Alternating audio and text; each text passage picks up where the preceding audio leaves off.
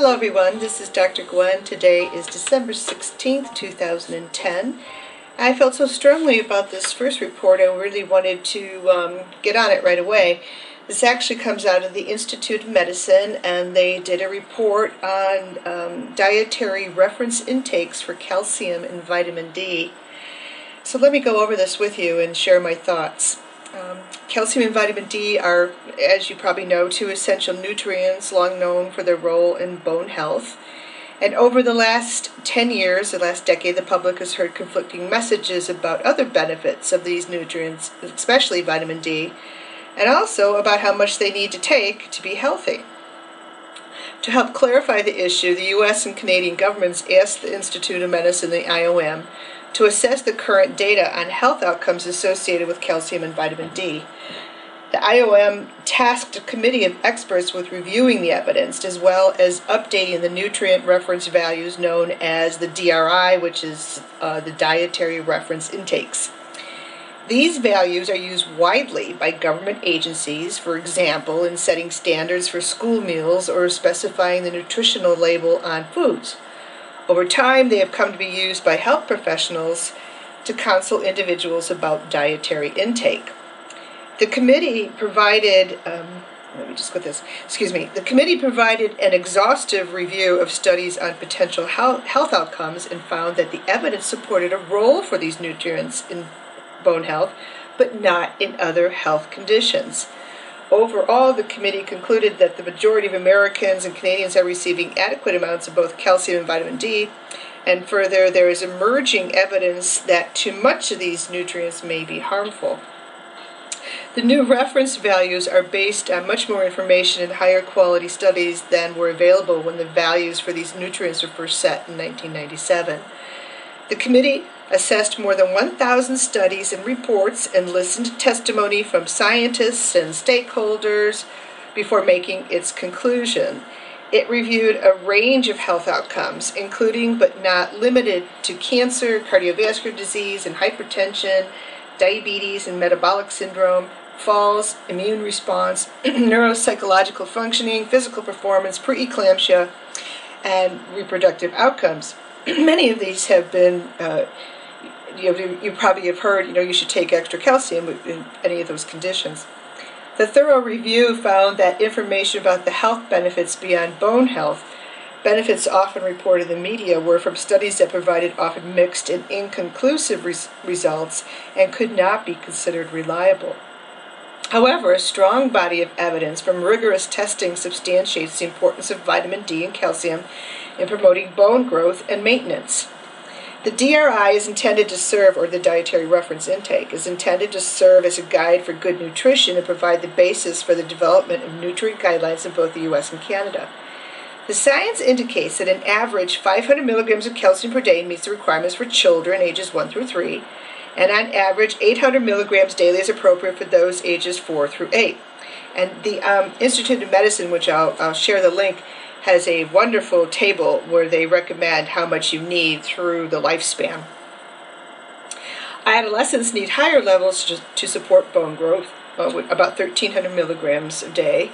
Women ages 19 through 50 and men up to 71 require an average 800 milligrams a day, whereas women over 50, and both men and women 71 and older should take in 1,000 milligrams per day on average to ensure they are meeting their daily needs for strong, healthy bones. And I, you know, I think that's so important because if we're saying that women over 50 and men over 70, usually um, what women will cut out of their diet are the calcium-rich foods um, for uh, weight control. Determining intake levels for vitamin D is somewhat more complicated. Vitamin D levels in the body may come from not only vitamin D in the diet, but also from synthesis in the skin through sunlight exposure. And of course, we're telling people to go in the sun. The amount of sun exposure one receives varies greatly from person to person, and people are advised against sun exposure, as I just said, to reduce the risk of skin cancer. So therefore, the committee assumed minimal sun exposure when establishing the DRI for vitamin D, and it determined that North Americans need on average 400 international units of vitamin D per day. Uh, people aged 71 and older need a little bit more. They need 800 international units because of potential changes in people's bodies as they age.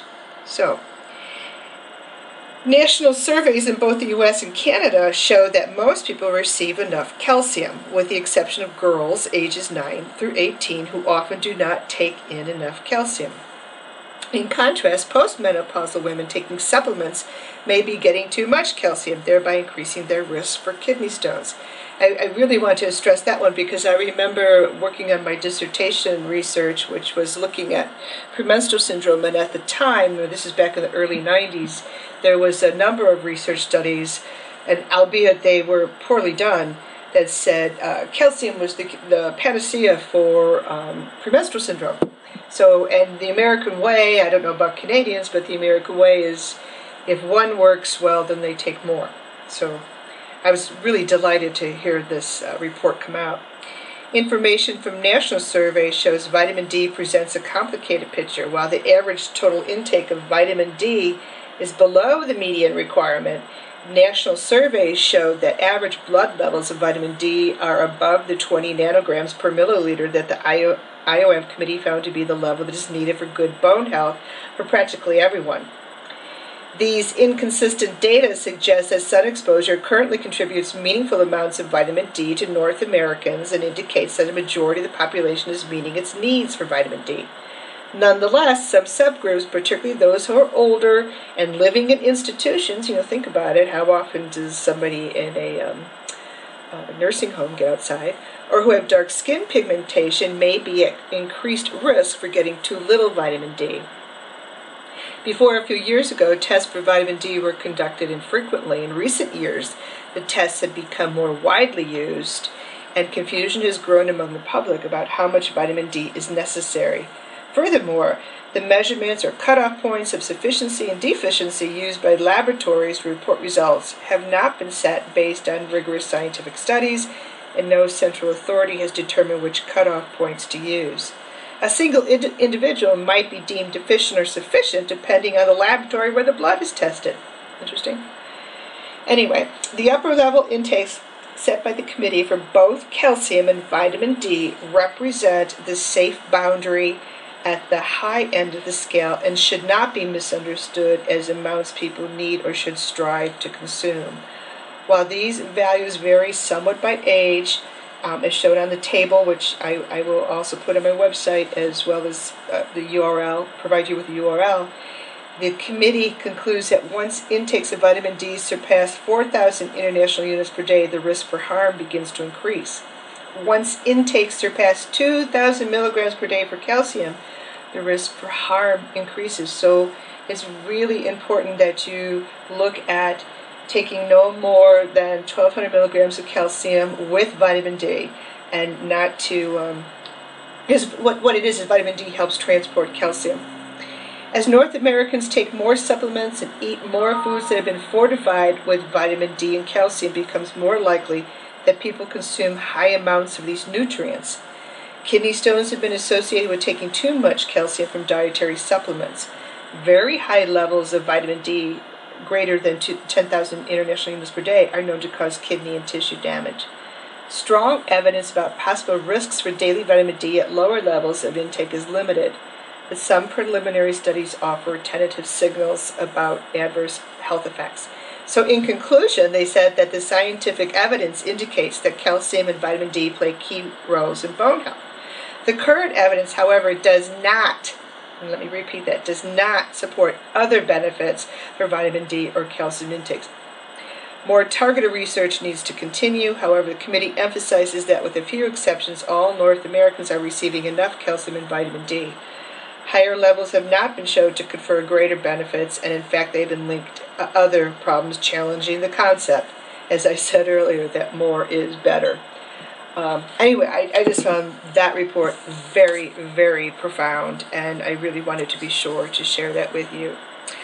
Um, th- that's all I'm going to do today because I'm hitting the nine minute mark, and I, I really do try to keep these under 10 minutes.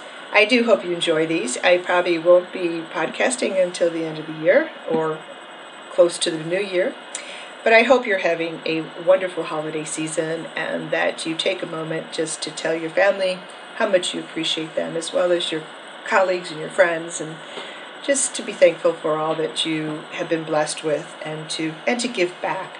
An organization that I strongly recommend that you consider donating to is Kiva, kiva.org, K-I-V-A dot. Uh, go to their website. It's a wonderful place to you can support a individual or a group of individuals in different areas of the world to help them get uh, their business going, and it, it's just it's fantastic. Anyway, um, this is Dr. Gwen, and be happy and take good care of yourself. Bye now.